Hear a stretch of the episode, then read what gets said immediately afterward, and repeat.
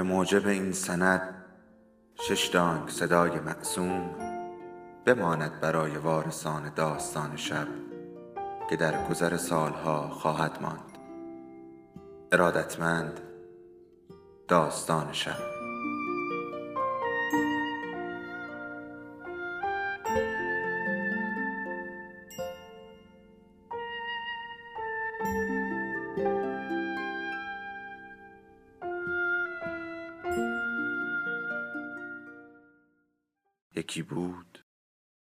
یکی نبود.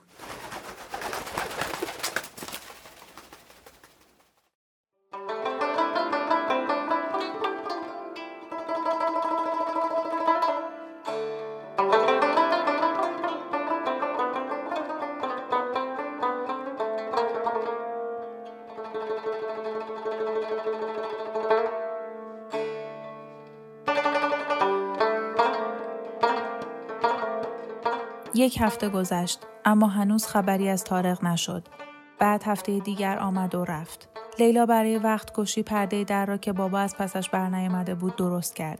به کتابخانه بابا رفت کتابها را گردگیری و الفبایی کرد همراه حسینه گیتی و نیلا مادر گیتی که خیاط زنانه و گاهی شریک دوخت و دوز مامان بود به کوچه مرغا رفتند. در آن هفته لیلا به این نتیجه رسید که از تمام دشواری هایی که آدم باید با آن روبرو شود هیچ چیز به اندازه عمل ساده انتظار کشیدن مجازات کننده نیست. هفته دیگری هم گذشت. لیلا خود را اسیر چنگال رشته افکار هولناک دید. هرگز بر نمیگردد. پدر و مادرش گذاشته و رفتند. سفر قزنه حقی بیش نبوده. نقشه بزرگ سالا برای آنکه نگذارند ودایی پریشان کننده نصیبشان شود. باز یک مین زمینی به او صدمه زده. همانطور که 1981 در پنج سالگی در سفر به جنوب و غزنه سرش آمده بود. این حادثه کمی پس از سومین سال روز تولد لیلا رخ داده بود. آن دفعه شانس آورده بود که فقط یک پا را از دست داده بود. شانس آورده بود که زنده مانده بود. این فکرها در سرش تاخت و تاز می کرد. بعد شبی لیلا نور ضعیف چراغ قوه را از پایین خیابان دید. صدایی شبیه جیغ از لای لبهایش درآمد. فورا چراغ قوه خود را از زیر تخت درآورد. اما چراغ قوه روشن نمی‌شد. لیلا آن را به کف دستش زد و به باتری های خالی نفرین کرد. اما مهم نبود. او برگشته بود. لیلا گیج از راحتی خیال روی لبه تختش نشست و آن نور زرد دلنشین را که چشمک زنان روشن و خاموش می‌شد تماشا کرد. روز بعد لیلا سر راه خانه تارق خادم و داردسته و دوستانش را در خیابان دید. خادم چون باطمه زده بود و با تکه چوبی چیزی روی خاک می‌کشید. او را که دید چوب را انداخت و انگشتایش را جباند. چیزی گفت و همه زدن زیر خنده. لیلا سر به زیر انداخت و به عجله رد شد. تارق که در را باز کرد داد زد چه غلطی می کردی؟ تازه حالا یادش آمد که عموی او سلمانی است. تارق دست روی سر تراشیده خود کشید و لبخند زد و دندانهای سفید و کمی نامرتبش نمایان شد. خوشت میاد؟ انگار تو ارتش اسم نوشتی. دلت می‌خواد دست بزنی؟ سرش را خم کرد. تهمانده موها کف دست لیلا را به خارش خوشایندی انداخت. تارق مثل بعضی پسر بچه های دیگر نبود که موهایشان جمجمه مخروطی یا چند جوش و کورک ورم کرده را بپوشاند. سر تارق کاملا منحنی بود و هیچ قلمبگی نداشت. وقتی سر بلند کرد لیلا دید که گونه ها و پیشانیش آفتاب سوخته است. گفت چی شد که انقدر دیر کردی؟ امون مریض بود. بیا تو. او را از راه رو به اتاق نشین من برد. لیلا از همه چیز این خانه خوشش می آمد.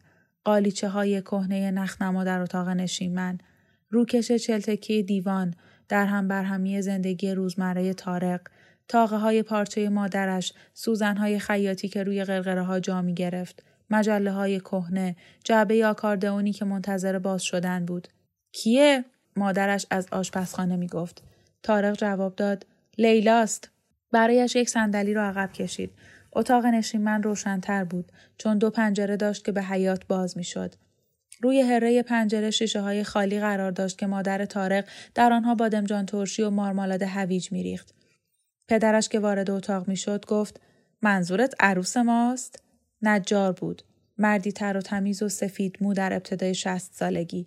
چند دندان پیشش افتاده بود و نگاه تیز کسانی را داشت که عمرشان در فضای باز گذشته است. دستها را باز کرد و لیلا به سویش رفت و بوی خوش آشنای خاکره مشامش را انباشت. سه بار با هم روبوسی کردند. مادر تارق که از کنارشان رد می‌شد گفت هی اینجوری صداش کن تا پاشو از اینجا ببری. یک سینی در دست داشت که کاسه گنده با یک قاشق گنده و چهار تا کاسه کوچکتر تویش بود. سینی را روی میز گذاشت. به حرف پیرمرد اعتنا نکن دخترم. صورت لیلا را لای دو دستش گرفت. از دیدنت خوشحالم عزیزم. بیا بشین. قدری هفت میوه با خودم آوردم. میز زمخت بود و از چوبی سبک و نخراشیده. آن هم مثل سندلی ها از ساخته پدر تارق بود. روکش آنها پارچه پلاستیکی سبز تیرهی بود با هلالها و ستاره های زرشکی روشن. روی بیشتر دیوارهای اتاق نشیمن عکس های تارق در سنهای مختلف بود. در عکس های قبلی هر دو پایش سالم بود. لیلا که قاشق خود را در کاسه پر از کشمش خیسانده پسته و زردالو فرو می برد به پدر تارق گفت شنیدم برادرتون مریض بودن. پدر تارق داشت سیگاری روشن می کرد. آره ولی حالا خوب شده شکر خدا. مادر تارق که به شوهرش نگاه سرزنش باری میانداخت گفت سکته قلبی دفعه دوم. پدر تارق پوکی به سیگار و چشمکی به لیلا زد. یک بار دیگر به فکر لیلا رسید که پدر و مادر تارق راحت می توانستند جای پدر بزرگ و مادر بزرگش باشند. مادرش او را تا چهل و چند سالگی نزاییده بود. مادر تارق از کاسش سر برداشت و گفت پدر چطور عزیزم؟ مادر تارق تا جایی که لیلا می‌دانست کلاه کیس به سر میگذاشت با گذشت سالها رنگ موهای آن برقوانی مات بدل می‌شد امروز آن را روی پیشانی پایینتر کشیده بود و لیلا موهای خاکستری شقیقه هایش را می‌دید. گاهی وقتها در نقطه بالاتری از پیشانی بود. اما به نظر لیلا مادر تارق هرگز رقت انگیز نبود. آنچه لیلا می‌دید صورتی آرام و متکی به خود، چشمهای زیرک و اطفار دلنشین و بیشتاب بود. لیلا گفت خوبن. البته هنوز توی سیلوست. خوبه. حال مادرت چطوره؟ گاهی سر حاله، گاهی هم نیست. مثل همیشه. مادر تارق که قاشق خود را در کاسه می برد غرق فکر و خیال گفت آره چقدر باید سخت باشه برای مادر دوری از پسراش خیلی سخته تارق گفت نهار میمونی مادرش گفت باید بمونی شوربا درست کردم نمی‌خوام مزاحمتون باشم مادر تارق گفت مزاحم دو هفته نبودیم و تو حالا خیلی معدبانه حرف می‌زنی. لیلا سرخ شد و لبخند زنان گفت باشه میمونم. پس حل شد. حقیقت این بود که لیلا همانقدر که دوست داشت در خانه تارق غذا بخورد از این کار در خانه خودشان بدش میآمد. در خانه تارق فقط غذا خوردن نبود بلکه آنها خانوادگی غذا میخوردند. لیلا از لیوانهای پلاستیکی بنفش و تکه لیمویی که همیشه در پارچه آب شناور بود خوشش میآمد. از این خوشش میآمد که هر غذایی را با یک کاسه ماست تازه شروع می کردند و روی همه چیز حتی ماست نصف نارنج فشار می‌دادند و شوخی های کوچک بیآزاری با یکدیگر می کردند. همیشه سر غذا بازار گفتگو داغ بود. با اینکه تارق و پدر و مادرش از قوم پشتون بودند وقتی لیلا پیششان بود فارسی حرف می‌زدند. هرچند لیلا که در مدرسه یاد گرفته بود کما بیش زبان بومی پشتو را می‌فهمید. بابا گفته بود بین قوم آنها و پشتونها تنشهایی بوده است یعنی بین تاجیک که اقلیت بودند و قوم تاریخ که بزرگترین گروه قومی افغانستان بودند بابا گفته بود تاجیک ها همیشه احساس تحقیر کردند. پادشاهان پشتون تقریبا 250 سال به این کشور حکومت کردند. لیلا و تاجیک ها تنها نه ماه در سال 1929. لیلا پرسیده بود خودت چی؟ خودت احساس تحقیر داشتی بابا؟ بابا شیشه های عینکش را با لبه پیراهنش پاک کرده بود. به نظر من همه اینا چرند است. مزخرفاتی که خیلی هم خطرناکن. همه اینها مزخرفند که من تاجیکم و تو پشتونی و آن یکی هزاره و آن زن ازبک. همه من افغانیم و این باید مهمتر از همه باشه. اما وقتی یکی از گروه ها مدتی طولانی به دیگران حکومت می‌کنه تحقیر پا می‌گیره. رقابت. این هست. همیشه بوده. شاید همینطور بود. اما لیلا هرگز در خانه تارق این احساس را نداشت. در آنجا از این موضوعات خبری نبود. زمانی را که لیلا در خانه تارق میگذراند همیشه برایش طبیعی راحت و فارغ از پیچیدگی های تمایز طایفه و زبانی یا کینه و نفرت های شخصی بود که در فضای خانه خودش وجود داشت. تارق گفت با ورق بازی چطوری؟ مادرش با نگاهی ناراضی به شوهرش که ابر دود سیگار را با دست پس می‌زد گفت آره برید بالا من شوربا را حاضر می‌کنم. آن دو در وسط اتاق تارق به شکم دراز کشیدند و بنا کردند به بازی پنج پر. تارق که پا را در هوا تکان می‌داد از سفر برایش گفت. نهالهای هلویی که به کمک عمویش کاشته بودند. ماری که توی باغ گرفته بود. این اتاق همانی بود که لیلا و تارق تکالیف خانگی خود را در آنجا انجام می‌دادند. همانجا که با ورق بازی برجهایی درست می‌کردند و شکلهای مسخره از یکدیگر میکشیدند. اگر باران میبارید روی قاب پنجره خم می‌شدند و فانتای نارنجی گرم گازدار میخوردند و قطره های درشت باران را که روی شیشه میکوبید تماشا می‌کردند. لیلا ورقها را بر زد و گفت خب حالا یک معما اون چیه که به همه جای جهان میره اما توی گوشه میمونه؟ صبر کن. تار خود را کمی بالا کشید و پای چپ مصنوعی خود را جابجا جا کرد. چشمکی زد و به پهلو دراز کشید و آرنج را ستون سر کرد.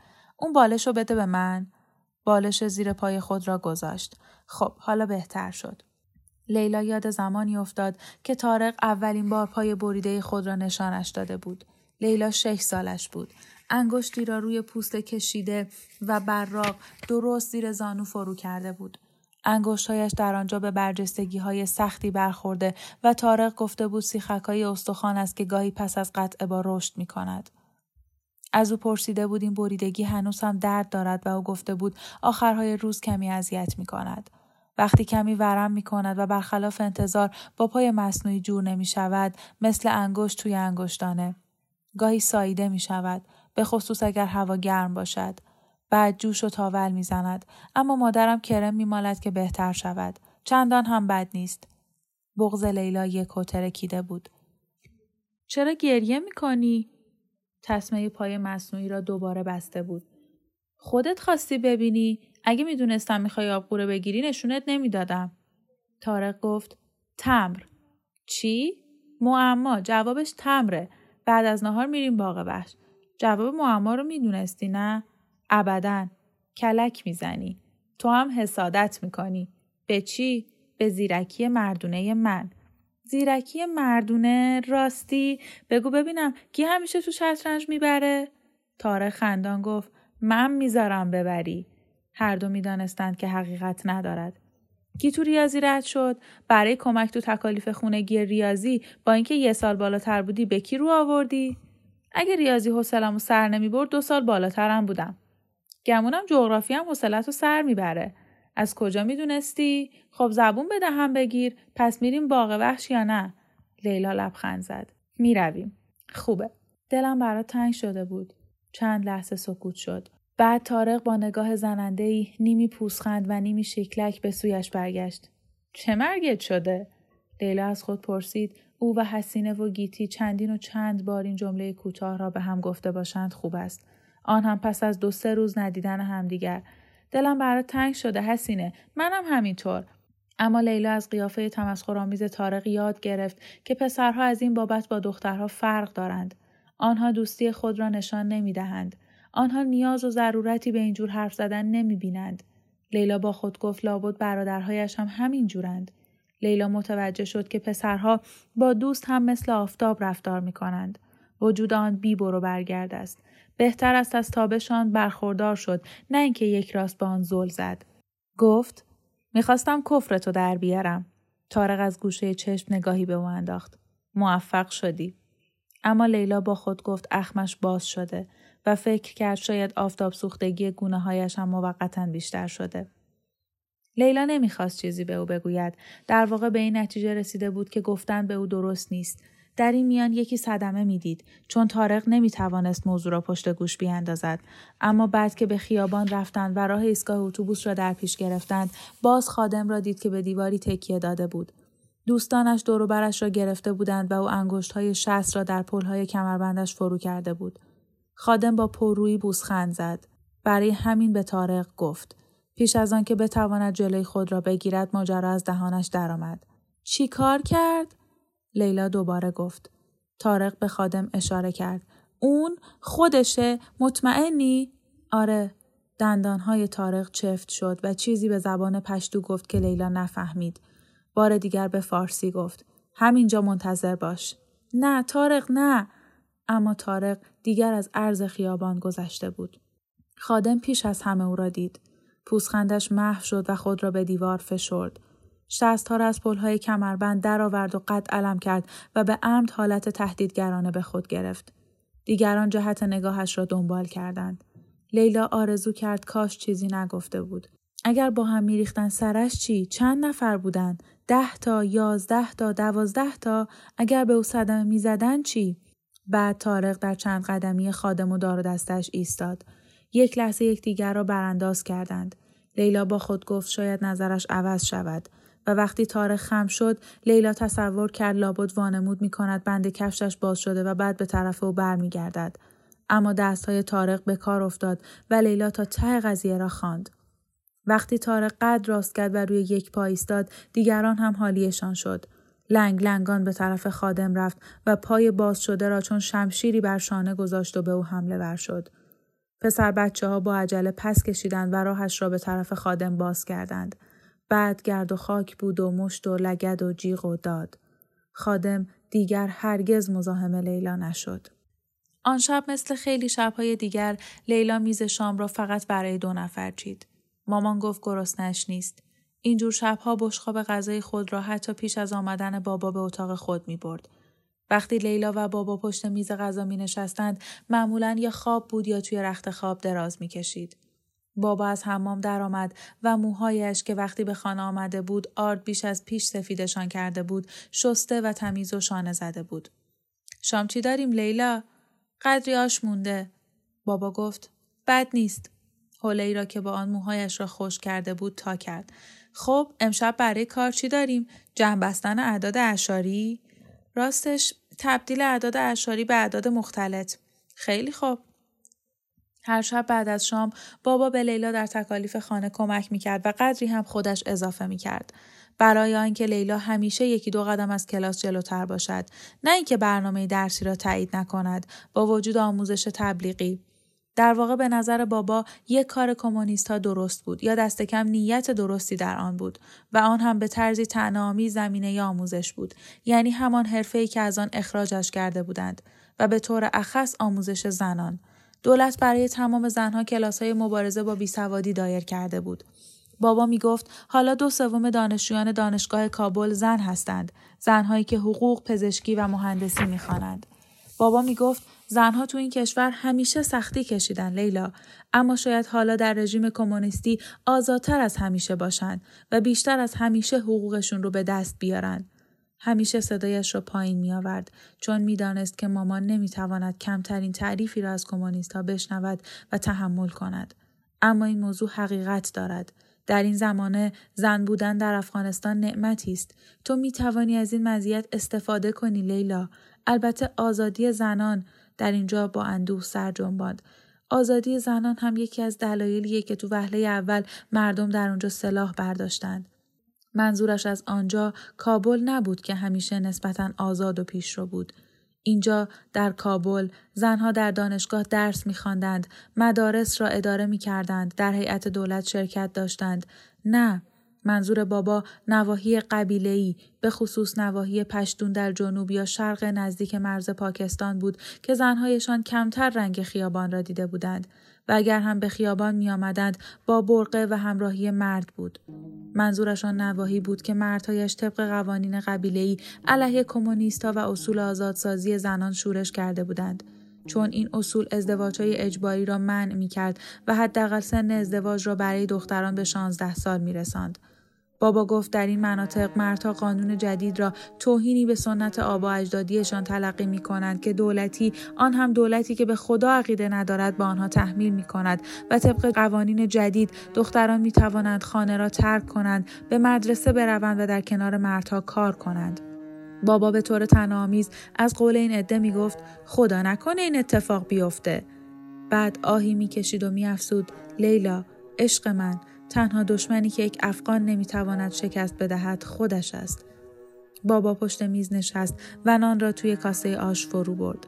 لیلا می‌خواست کاری که تارق با خادم کرده بود موقع شام خوردن پیش از تمرین مشق اشاری برای بابا تعریف کند. اما این فرصت هیچ وقت دست نداد. چون درست در همین وقت در خانه را زدند و در را که باز کردند غریبه اخبار تازه‌ای برایشان آورد.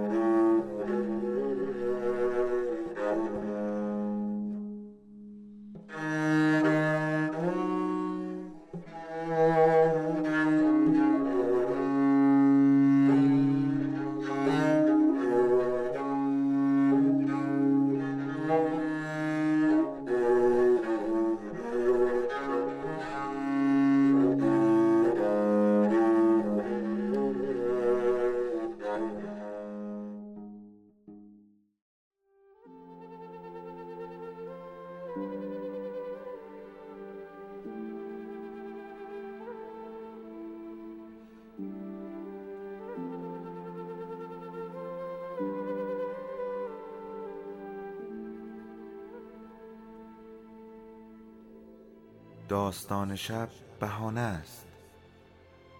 برای با هم بودن دور هم نشستن شنیده شدن.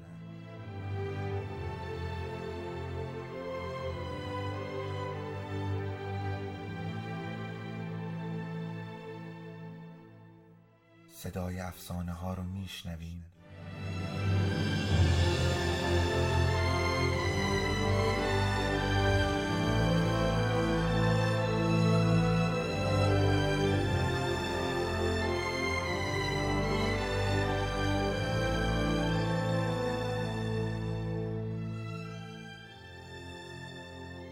sabes.